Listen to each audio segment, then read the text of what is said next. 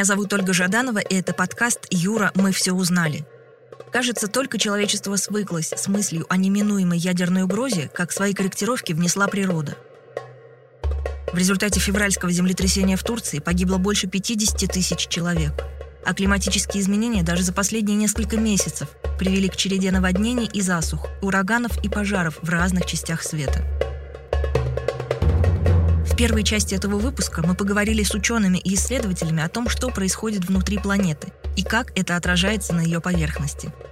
Что служит причиной землетрясений и почему сейсмологи ставят датчики на кладбищах. Вторую часть мы посвятили изменениям климата и выяснили, связана ли сейсмическая активность и глобальное потепление. Какие катаклизмы ждут Россию и мир в ближайшие десятилетия а также что техника и искусственный интеллект позволяют ученым узнать о других планетах. Моими гостями сегодня стали Артемий Новоселов, эксперт в области сейсмологии и искусственного интеллекта. Я работаю в Стэнфорде, я занимаюсь изучением искусственного интеллекта и как его можно применять к землетрясениям и вообще ко всему, что трясет планету. Кирилл Власов, научный сотрудник Университета Бристоля и геохимик. Занимаюсь экспериментальной петрологией и геохимией. Если немножечко более человеческими словами, то я моделирую в лаборатории всякое глубинное вещество Земли и других планет метеоролог и климатолог Александр Чернокульский. Сфера моей деятельности — это климатология, наука, наука о климате. В этом смысле, ну, надо понимать, что вообще изменение климата — это долгий процесс, он не начнется быстро, не то, что мы проснемся и поймем, о, все, изменение климата началось. Кстати, прежде чем мы начнем, хочу порекомендовать вам еще один подкаст, который выпускает команда Растрига Док. Это проект «Накопились токсины». В нем мой коллега Игорь Кун простым и понятным языком говорит на тему здоровья и качества жизни с врачами и другими специалистами. Ссылка на подкаст в описании к этому выпуску. Ну а теперь поехали!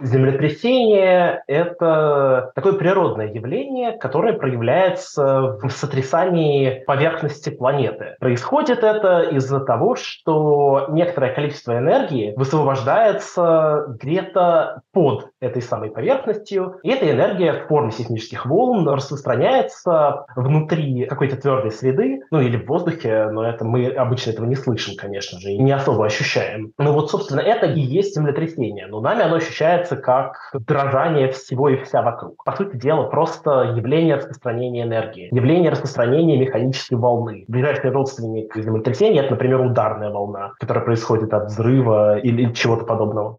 Сейсмос это, собственно, землетрясение с греческого. Кто бы мог подумать. Но на самом деле это определение науки, оно такое традиционное. В реальности сейсмология изучает все, что трясет нашу планету, и не только нашу планету. К данному моменту мы уже умеем и на Луне измерять лунотрясение, и на Марсе измерять марсотрясение, и вообще везде. Основная причина землетрясений — это накопление напряжений внутри земной коры и немножечко под ней, в там, верхней части части того, что называется литосферная мантия. Это буквально вот кусочек, который под корой. В нем происходят всякие разные процессы геологией люди занимались довольно давно, потому что все, что нас окружает, все было интересно, вулканы, не знаю, какие-то землетрясения тоже происходили на протяжении всей истории человека, да, когда люди решили, что, окей, наверное, описывать все Богом это хорошо, но можно попробовать описать с помощью каких-то вот терминов, да, они начали заниматься геологией, пытаться понять, почему происходит землетрясение. В какой-то момент они смекнули, что землетрясения происходят в очень конкретных местах.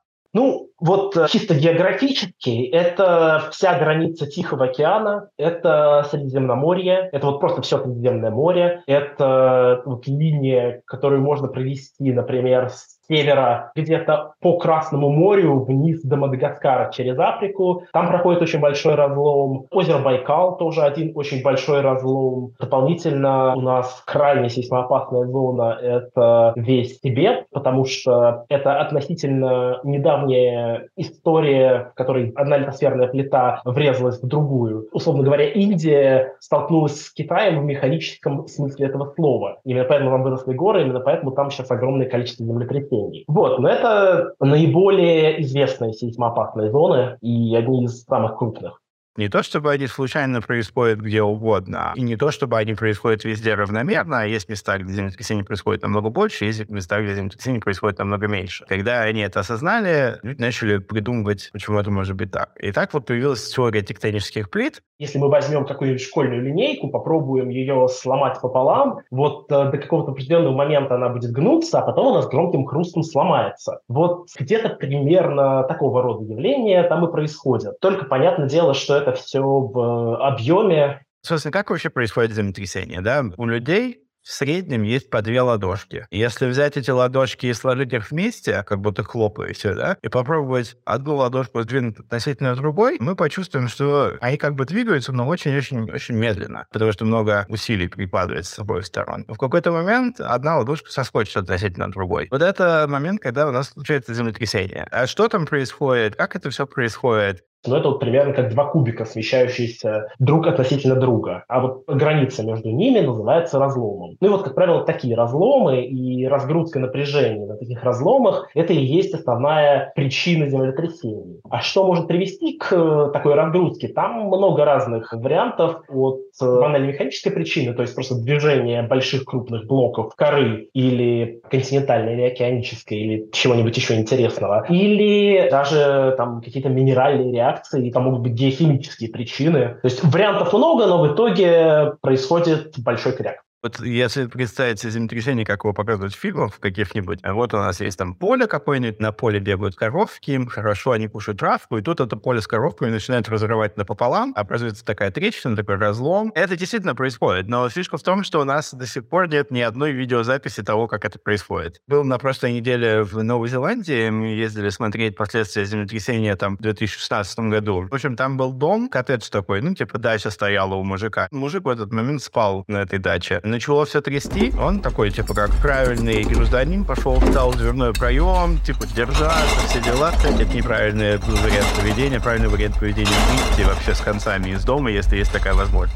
дверной проем имеет смысл вставать только если вы понимаете, что вы там за пару секунд из дома не выйдете. Вот, и, короче, он вышел из своего дома, начал трясти еще сильнее, он подумал, да ну нафиг, я сваливаю. И вот только он захотел оттуда свалить, как этот разлом прошел прям ровно посередине его дома, у него одна нога вверх, другая вниз. Ну ничего, выжил, домик больше нету. Мужик тоже жив-здоров, но страху натерпелся. Возможно, это был вообще единственный человек на всей планете, у которого прям между ног разошлась земля от землетрясения очень много землетрясений происходят относительно неглубоко под э, поверхностью Земли из-за разгрузки так называемых коровых разломов, которых в местах границы литосферных плит достаточно много. Также, например, есть более глубинный класс землетрясений, связанных с подныриванием, например, океанической коры под континентальную. Это вот э, есть такой район, множество таких районов на Земле, который называется зона субдукции. Субдукция – это тот процесс, почему у нас, например, очень много вулканов вокруг океанов. Главная причина – это то, что океаническая кора под углом уезжает под континентальную. В этой э, коре, которая погружается в мантию совершенно другой температуры, другого состава, там происходят всякие разные реакции, и происходят много каких-то механических подвижек. Это вот причина землетрясений на глубине там 30-60 километров. Все, что выше, это там коровые разломы. Плюс у нас, конечно же, есть очень сильно глубокофокусные землетрясения, связанные с совсем экзотическими процессами вот в этих самых погружающихся плитах, но это скорее представляет научный интерес и на поверхности не сказывается. Наиболее разрушительные землетрясения с очагами на глубине где-то ну, до 100 километров, в среднем 50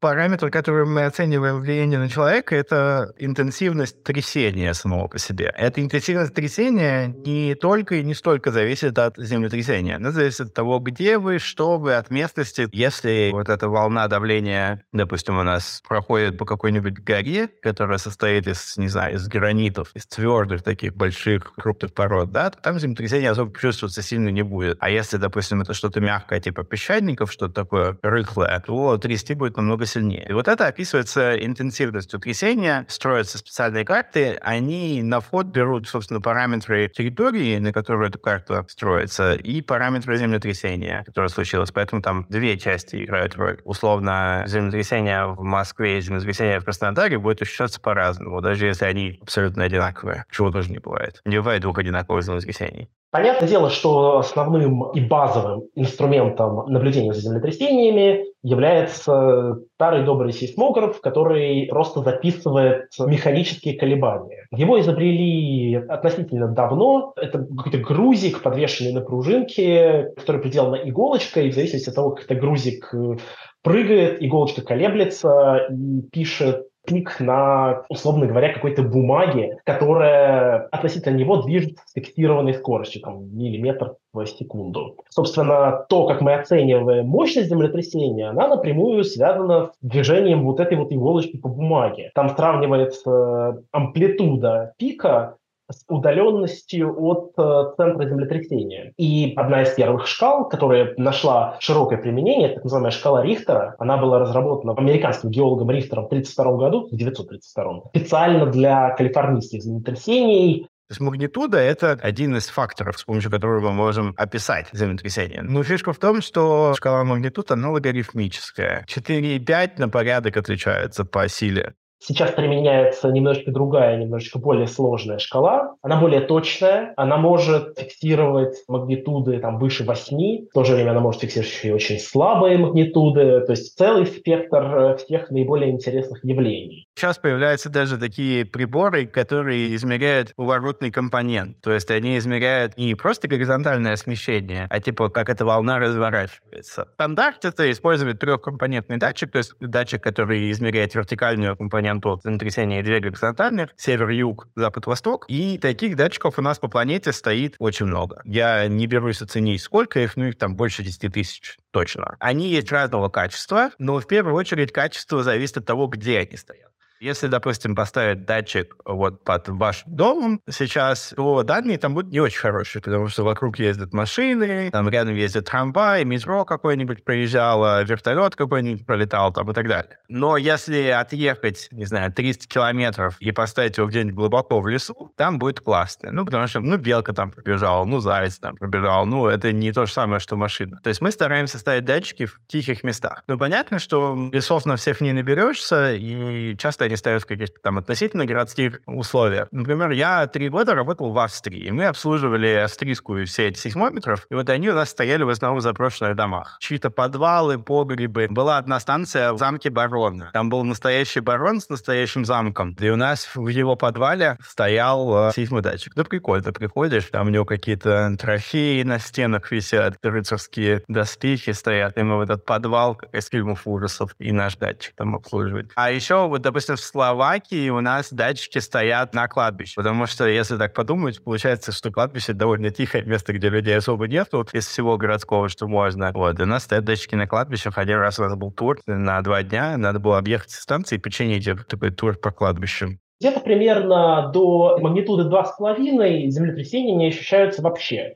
И таких землетрясений в год происходит, ну, примерно миллионы, их записывают э, сейсмографы. Люди, как правило, ничего о них не могут сказать. Где-то до пяти с половиной это то, что все ощущают, что называется, котики беспокоятся, стаканы дребезжат, но, как правило, даже со стола ничего не падает. Ну, может быть, падает, если очень плохо лежит. И это где-то около полумиллиона каждый год. Магнитудой от пяти с половиной до шести это уже более серьезные землетрясения, которые могут вызвать ущерб экономический, которые могут там вызвать трещины в домах, падение стульев, какие-то, может, даже окна откроются или выбьются, но, как правило, ничего прям сильно серьезного. И таких каждый год происходит, э, ну, там, порядка 300-400. Где-то примерно с магнитудой 6 7 – это уже серьезные землетрясения, которые приводят к крупным разрушениям, особенно если они происходят в широко населенных районах. Как правило, они все же не считаются самыми катастрофическими, хотя их происходит порядка сотни в год. Но они приводят к жертвам, к разрушениям, но не считаются крупными катастрофами. Землетрясение магнитудой 7-8 – это вот уже серьезное землетрясение, это уже самые серьезные и самые крупные землетрясения. И вот, например, произошедшее произошедшее недавно землетрясение в Турции, оно имело магнитуду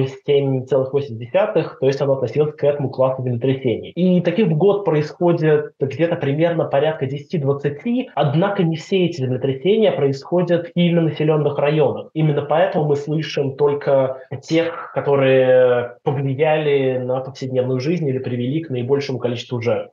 Почему люди страдают от землетрясений? На самом деле люди страдают от того, что они построили, а не от самих землетрясений. Очень мало людей погибает непосредственно от э, того, что они провалились в разлом землетрясений или что-то такое. Обычно это какой-нибудь дом упал на голову, крыша упала на голову и так далее. Из того, что было недавно в Турции, да, у нас большинство людей там погибло не потому, что землетрясение было каким-то супер особенным. Оно было сильное, но в нем не было ничего такого прям невероятного и непонятного. А они в основном все погибли от того, что там никто не соблюдал кодекс строительства. Точнее, кодекс там строительства хороший в Турции сам по себе, но его никто не, не знаю, как просто сказать, не enforce Ну, то есть никто не заставляет ему следовать. Потому что, видимо, коррупция и, и прочие моменты какие-то. Технологи давно предсказывали, что там будет землетрясение, и это было не то, чтобы прям очень сложное предсказание. Крупные и разрушительные землетрясения происходили там и в прошлом веке, ну и там проходят достаточно крупный разлом по границе двух небольших блоков. Несмотря на то, что было известно, что это сейсмоопасная зона, местные власти игнорировали какие-либо рекомендации по безопасному строительству и по оповещению населения и по размещению объектов инфраструктуры. Ну и в итоге это и привело к тому, что мы видим, например, на видео, когда дома просто складываются как карточные домики. Например, если мы посмотрим на панельные дома Турции, то это были просто такие вертикальные кубики с ничем не поддерживаемыми панелями. Если мы посмотрим, например, на достаточно похожие панельные дома в Петропавловске и Камчатском, которые немножко модифицированные типовые советские панельки, то там э, очень многие эти здания, они защищены такими пилонами по краям, которые обеспечивают их устойчивость в условиях землетрясений и делают их немножко похожими на готические соборы соборы из-за этого. Там та же идея разгрузки через боковые пилоны. Причем строить многоэтажные здания в сейсмоопасных зонах можно, как показывает пример той же самой Японии, которая трясет только так, а небоскребы там чуть ли не самые высокие в мире.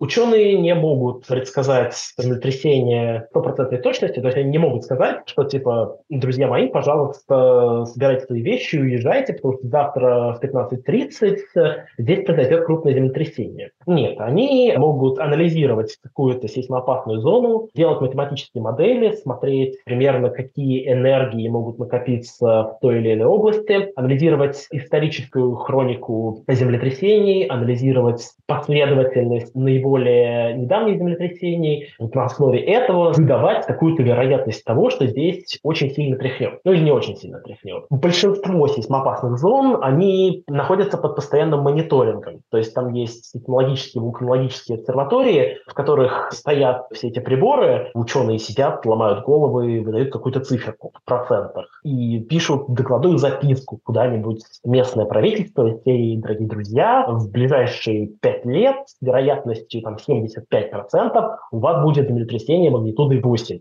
местные власти, они уже решают, что с этой запиской делать. Но здесь существует большая проблема. Дело в том, что местные власти очень часто с этой запиской решают не делать ничего. В связи с тем, что эвакуация — это крайне сложно, дорого и неприятно, но плюс надо устанавливать новые стандарты строительства, к примеру, чего делать, скажем так, в странах второго и третьего мира не очень сильно любят, потому что это дорого, но авось пронесет. Предположим, мы с вами находимся где-нибудь в Петропавловске-Камчатском, а землетрясение у нас случилось во Владивостоке. Вот эта волна от землетрясения, она до нас будет катиться примерно со скоростью 2000 метров в секунду, то есть 2 километра в секунду. И если, допустим, у нас это землетрясение случилось на расстоянии 200 километров, значит, сколько оно будет до нас? 100 секунд катиться. Если нам повезло, и у нас есть датчики где-то ближе к землетрясению, чем место, в котором мы сами находимся, датчики зафиксируют землетрясение, приложения передадут информацию о нем через интернет. Скорость передачи информации у нас 300 тысяч километров в секунду. То есть это скорость света. То есть мы можем э, передавать информацию намного быстрее, чем катится эта сейсмическая волна, и таким образом мы можем там, за какое-то время, там, за 10, 15, 20 секунд предупредить людей, что землетрясение уже происходит. В реальности это время предупреждения буквально несколько секунд, там 2, 3, 4 секунды, особенно в каких-то там сейсмоопасных регионах, где землетрясение просто близко происходит от того места, которое надо защитить пошутить. Но эта технология, она не сложная, но она вот почему-то, я был уверен, что она везде есть, а оказывается, что она не везде есть. Например, в России нету, в Новой Зеландии нету, в Штатах есть.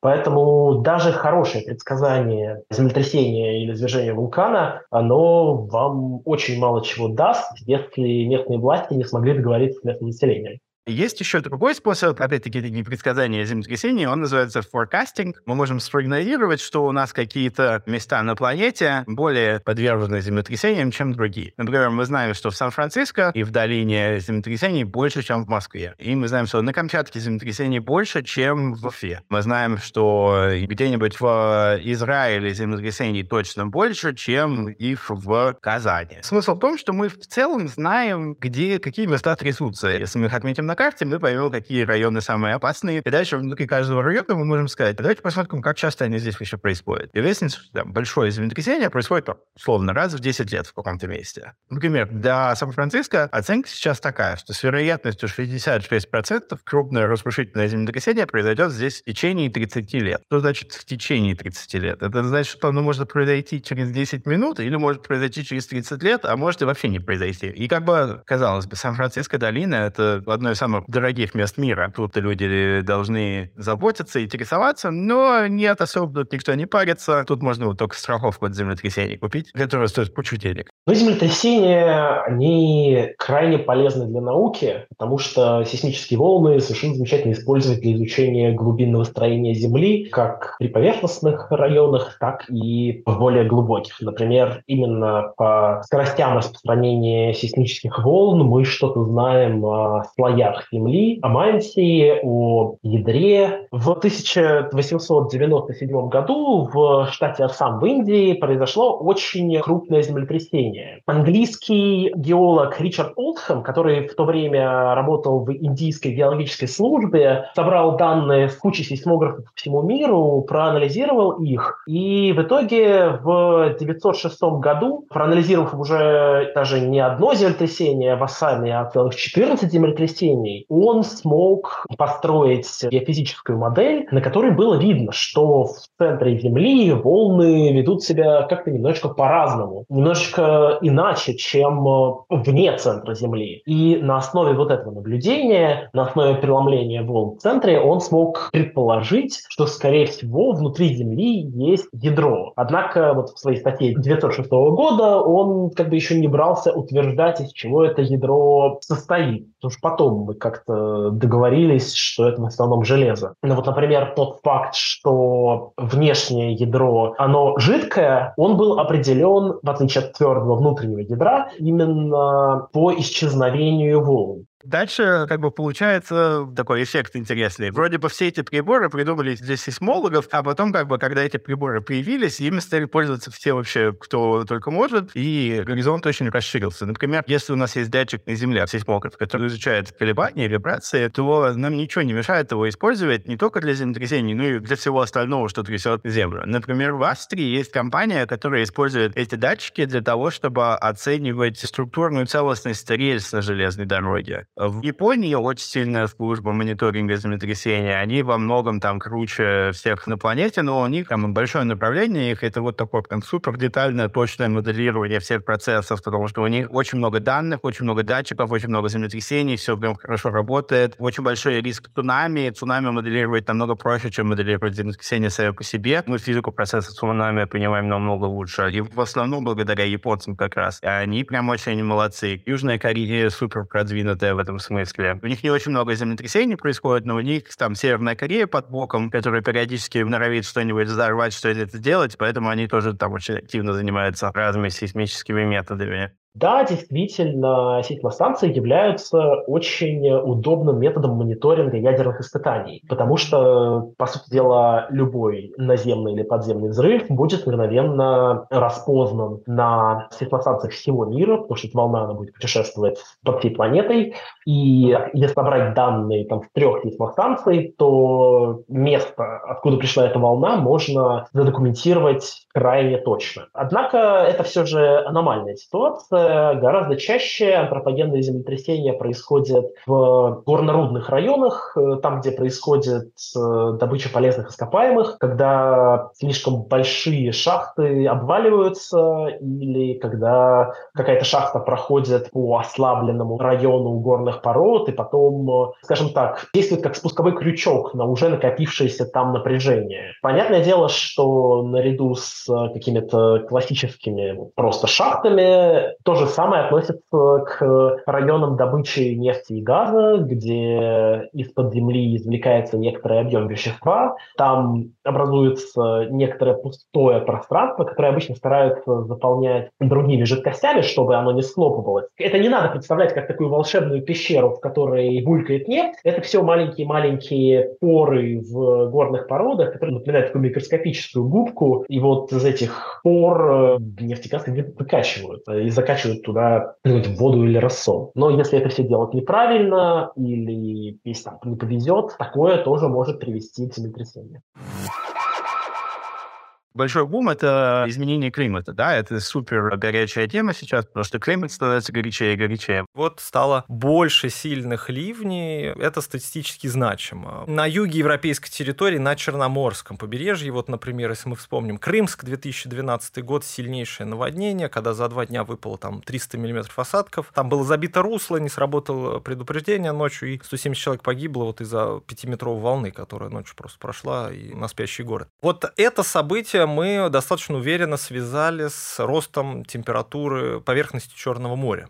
Если бы такой же циклон проходил в 70-е годы, то осадков вот в этом районе, там в районе Крымска, выпало бы порядка 80 миллиметров, а не 300. Это как бы прямое следствие изменения климата. Волна жары в Сибири в 2020 году 6 месяцев подряд температура была существенно выше нормы. Мы не можем быть уверены, что такого события не могло быть в старом климате, но мы можем сказать, что в старом климате оно было там room. Порядка в 600 или в 700 раз реже было бы, чем сейчас. 2010 год европейская территория. Волны жары в Европе. Вот волны жары это такая, кстати, достаточно хорошо атрибутируемая история. То есть волны жары точно стали чаще с изменением климата. С точки зрения разделения такого ранжирования регионов на риски, то самый главный риск изменения климата для нашей страны это таяние многолетних мерзлых пород. Следующий такой важный фактор, важный риск это юг европейской территории, наша сельскохозяйственная жительница разумеется, здесь э, уменьшение летних осадков, а может рост водного стресса, вот такой недостаток водных ресурсов. Если в остальные сезоны мы видим увеличение здесь осадков, и в других районах России в целом мы видим увеличение скорее осадков, то летом на юго-европейской территории, там на Черноземье мы видим уменьшение осадков, и это надо учитывать там при развитии, например, агропромышленного комплекса, там выводить засухоустойчивые культуры и так далее, и так далее. С точки зрения пожаров, ну, здесь просто все, по сути, лесные районы, где очень много лесов, вот все, где есть леса, везде у нас как бы пожароопасность в той или иной мере возрастает, потому что вот эти вот засушливые периоды, они, особенно юг Сибири, там молниевая активность еще быстрее растет. Вот юг Сибири, Дальний Восток, там Арктика, вот здесь вот число пожаров может возрастать. На юге Дальнего Востока еще мы видим учащение выхода тайфунов на сушу, вот тропические тайфуны, которые над Тихим океаном, они особенно от них страдает Китай, там Филиппины, Юго-Восточная Азия. И до России они начинают доходить, мы видим вот то, что они чаще дальше на север проходят и дальше вглубь могут заходить континента. То есть вот в принципе усиливается летний муссон, и вот наводнение на Амуре 2013 года такое было масштабное. Вот в принципе такие наводнения в ближайшие, ну не то что годы, но в ближайшие десятилетия вероятность их возрастает за счет того, что усиливается муссонная активность.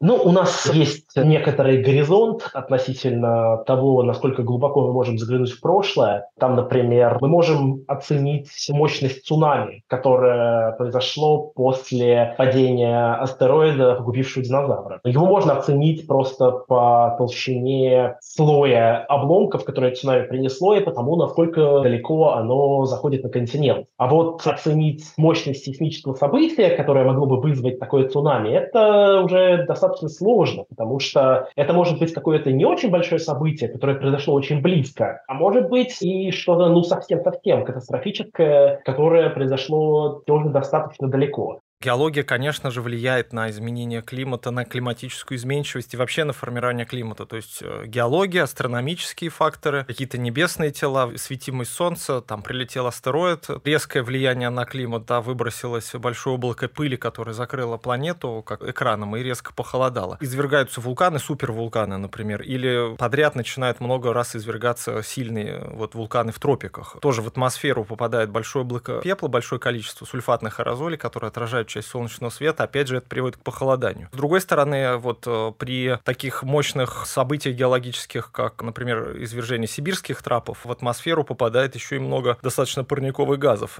Там скорость не такая быстрая, как сейчас от человека поступления, но она достаточно долго длилась во времени. То есть в этом смысле это тоже влияло на климат. Просто не так быстро. Климат менялся, но не так быстро. Ну, хотя, если, конечно, будет извергаться супервулкан, то климат тоже быстро изменится. Мы знаем, допустим, что у нас есть супервулканы на планете, например, например, Йеллоустонский вулкан. И если вдруг как-то так невероятно совпадет, что будет какое-то огромное разрушительное землетрясение, которое каким-то образом повлияет на этот вулкан, и вулкан начнет извергаться, это будет как бы большая планетарная катастрофа. Но человечество все равно выживет, наверное. Ну, вот вышла недавно статья такая одна, где есть гипотеза, предполагающая, что ряд землетрясений привел к ускорению таяния метангидрата в Арктике и выбросу метана там, в 70-е годы. Но рост концентрации других парниковых газов, до того же метана, до этого показывает, что эта гипотеза несостоятельна. Возможно, ну, что-то, небольшой вклад эти землетрясения внесли в ускорение выбросов метана в Арктике каких-то, но объяснить современные изменения климата геологические факторы не могут. Это проверялось неоднократно, проверялось, то есть, ну, ученые проверяли все различные гипотезы, а, все возможные причины современных изменений климата, астрономические факторы и геологические факторы. Но они не могут объяснить вот ту, в принципе, достаточно однонаправленную картину потепления, достаточно однонаправленный рост концентрации парниковых газов, достаточно однонаправленное изменение изотопного состава СО2 в атмосфере, рост кислотности океана, похолодание в верхних слоях атмосферы, например. То есть все это говорит уверенно о том, что это именно усиление парникового эффекта, и оно вызвано тем, что мы сжигаем ископаемое топливо, нефть, уголь, газ. Человек абсолютно сейчас основной фактор, влияющий вот на это наблюдаемое потепление.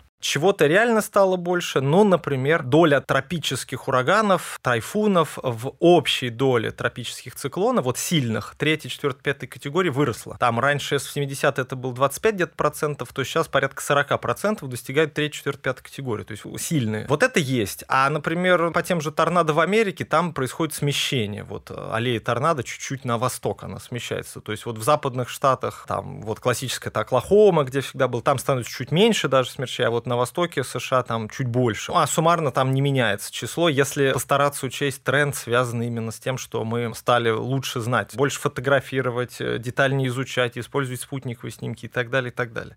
У нас есть спутники, есть какие-то станции на самой поверхности планеты. Мы можем смотреть, как они перемещаются относительно нашего спутника. Движение тектонических плит можем отслеживать таким образом. Ну, спутниковые данные — это вообще один из важнейших источников информации об атмосфере. Запуск спутников в начале 60-х годов метеорологических позволил вообще узнать, там, сколько облаков на планете, например. Потому что по наземным наблюдениям планеты закрыты только 50% облаков, а спутники уточнили, что на самом деле две трети, 67. То есть, ну, достаточно существенный скачок. Спутники активно используются для мониторинга вот и краткосрочного прогнозирования вот опасных явлений, типа сильных ливней. Они связаны с высокими конвективными облаками, которые хорошо видно со спутников. В руках у климатологов есть, конечно, палеоданные. Условно, климатологи идут в Антарктиду и бурят лед, и добывают керны, вот такие цилиндрики, и держат их в руках, да, если, если вам что-то надо в руках подержать. Но прогноз скорее на этом не делается, на этом делаются некие выводы о взаимосвязи различных факторов. Есть мощь мощные достаточно наблюдательные кампании. Там в субтропиках, например, сейчас вот проводится большой эксперимент, даже в тропиках в Карибском море проводится большой эксперимент по реакции облаков на там адвекцию теплого воздуха, холодного воздуха, вот как облака реагируют, это все фиксируется различными приборами. В Арктику регулярно ходят наблюдательные кампании. Но это все уточняет наше понимание реакции там чего-либо на что-либо, да, там облаков, например, на аэрозольное загрязнение, например, ну что-нибудь такое вот. Дальше это все надо, конечно, все равно переводить в какие какие-то математические зависимости и считать на суперкомпьютерах.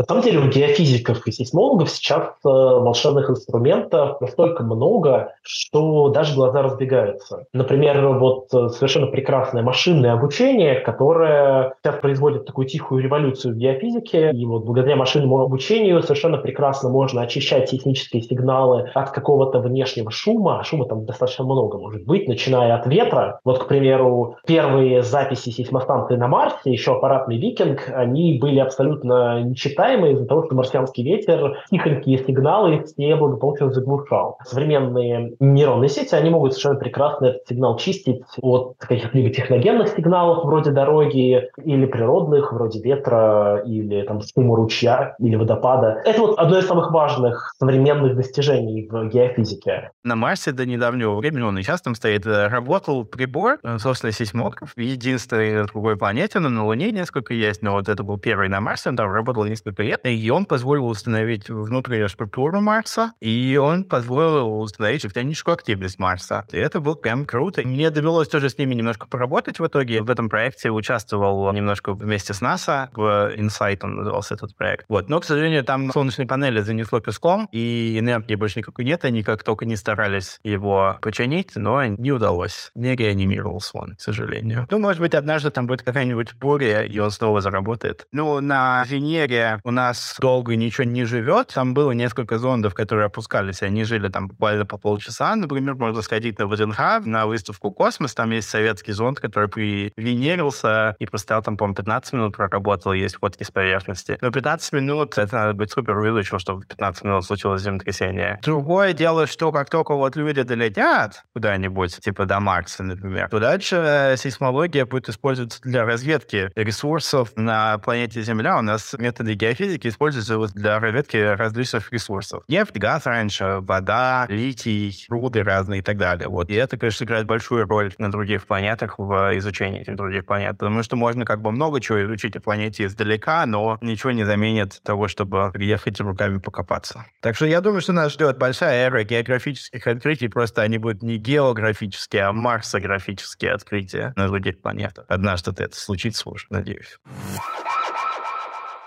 Всегда чего-то не хватает, всегда хочется лучше, побольше, компьютеры помощнее, приборы поточнее. Искусственный интеллект как слово такое существовало, конечно, давно, но в реальности машинное обучение в науку начало попадать где-то в 2015 году. Сейчас этого намного больше, конечно, сейчас он намного более распространен, во многом благодаря как раз усилиям Стэнфордской лаборатории, но что он прям интегрирован в какие-то прям процессы, сказать нельзя. Насколько я понимаю, так, чтобы он был прям в продакшн, этого еще ни у кого нету. В современном современном понимании искусственный интеллект помогает уточнить, может быть, какие-то прогнозы региональные. То есть, э, вот, например, перейти от грубой сетки к мелкой э, с помощью там какой-нибудь нейронной сети или дерева решений. Ну, можно, но тут можно подходить с двух сторон. Можно посмотреть как практик, да, вот как бы улучшать немножко результаты, и нам вот уже и хорошо. А как теоретик к этому подходить? Все эти методы машинного обучения, там, глубоких нейронных сетей, это все, ну, по сути, такой черный ящик. Ты вот не до конца понимаешь, что там внутри происходит. Надо понимать ограничений и возможностей каждого инструмента. Ну, например, в городской климатологии, в уточнении прогноза внутри города это может помочь. Например, мы начинаем использовать данные каких-нибудь умных устройств, которые окружают нас. Это могут быть и домашние метеостанции, это могут быть там телесмартфоны, которые температуру меряют, это могут быть и датчики дождя на машинах. То есть вот это очень шумные данные, там понятно, что много чего где может быть. Человек может там метеостанцию в холодильник поставить, чтобы уехать на дачу и смотреть, не разморозился ли у него холодильник, через интернет он заходит и смотрит. Да? Ну, то есть здесь машинное обучение нам может помочь отсекать всю эту ненужную историю, фильтровать, оставлять полезный сигнал, который мы можем использовать, например, в уточнении прогноза.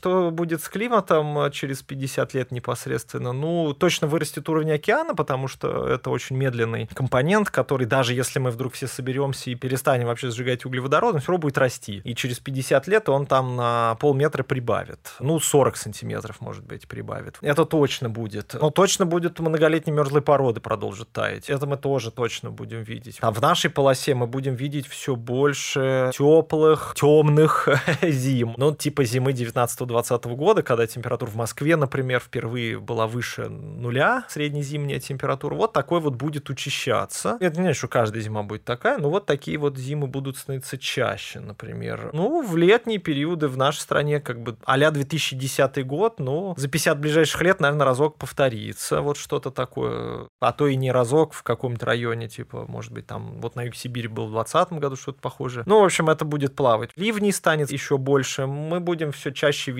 летние осадки, тип летних осадков в марте, в ноябре. 50 лет вообще невозможно представить. Слушайте, этот год-то невозможно себе было представить. В 2021 году вышла первая Дали, в 2022 вышла вторая Дали, и дальше понеслась. Буквально вчера вышла GPT-4, мы еще не понимаем, насколько вообще это все меняет. Потому что когда вышел чат GPT, первую неделю люди тоже такие, типа, ну, вышел и вышел. А потом оказалось, что это какая-то максимально прорывная технология. Так что заглядывать на 50 лет вперед я не вижу никакого смысла. Я думаю, что там достаточно увлекательные, интересные вещи ждут нас уже в этом году, в следующем году, там, через 2-3 года. В ближайшее время что вот там тренд, конечно, то, чтобы у нас был прогноз прям вот в том месте, в то время, где я иду, там телефон мне выдает прям прогноз прям вот в моем месте, причем ну, гораздо детальнее, чем сейчас. Может быть, он будет предсказывать, куда я, да, там иду дальше, и он мне будет говорить, а там будет погода такая. Плюс прогнозы станут, на мой взгляд, более специализированными, ну, с точки зрения деятельности моей. Если мне там важен ветер, важен дождь, там, кайтером и так далее, и так далее. Вот это все более специализированный прогноз, там предложение, сколько провести времени вам на солнце надо, чтобы получить нужное количество витамина D, например. С учетом вот облачности в вашем районе, с учетом высоты солнца, или там сколько бы вы сегодня не провели, вам все равно не хватит, выпейте витамин, да, то есть вот какие-то такие истории. Очень персонализированная и геотаргетированный прогноз, это вот будущее точно.